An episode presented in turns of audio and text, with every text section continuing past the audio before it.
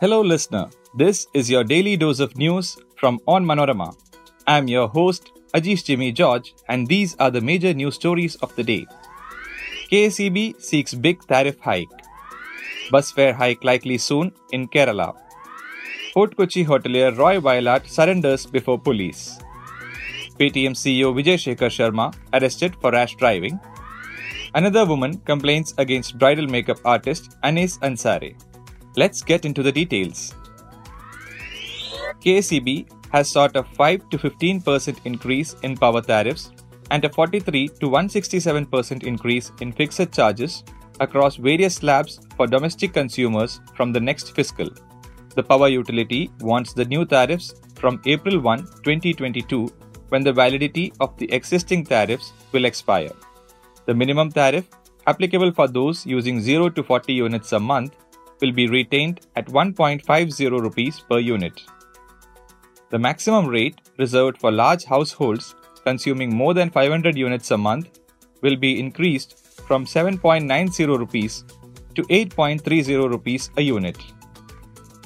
The proposed increase would hike domestic tariffs in various consumption slabs from 30 rupees to 850 rupees a month.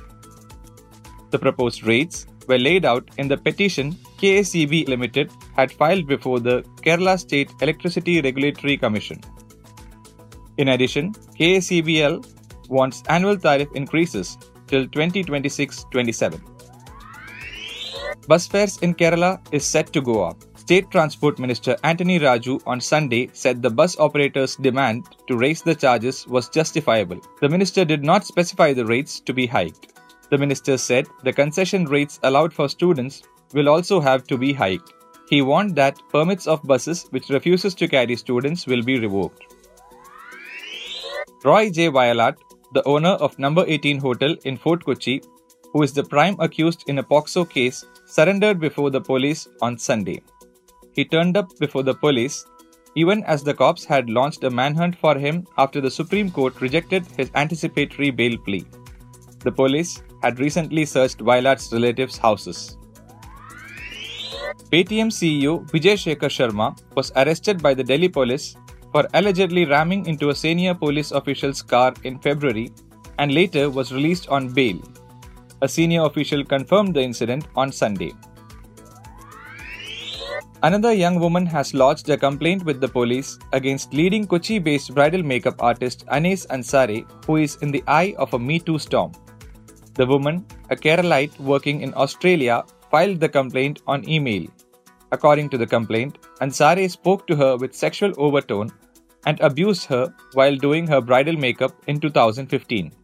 Based on the email complaints from three young women to the Kochi City Police Commissioner, the Palarivattam police on Friday registered a case against the owner of Anis Ansari Unisex Salon Bridal Makeup Studio at Vyttila in Kochi.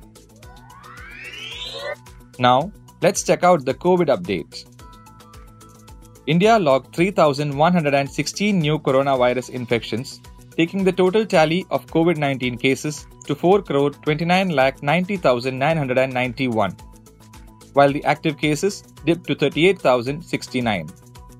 The death toll climbed to 5,15,850 with 47 fresh fatalities.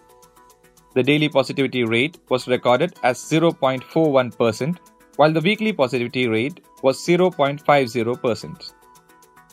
That brings us to the end of this episode. Be sure to come back tomorrow.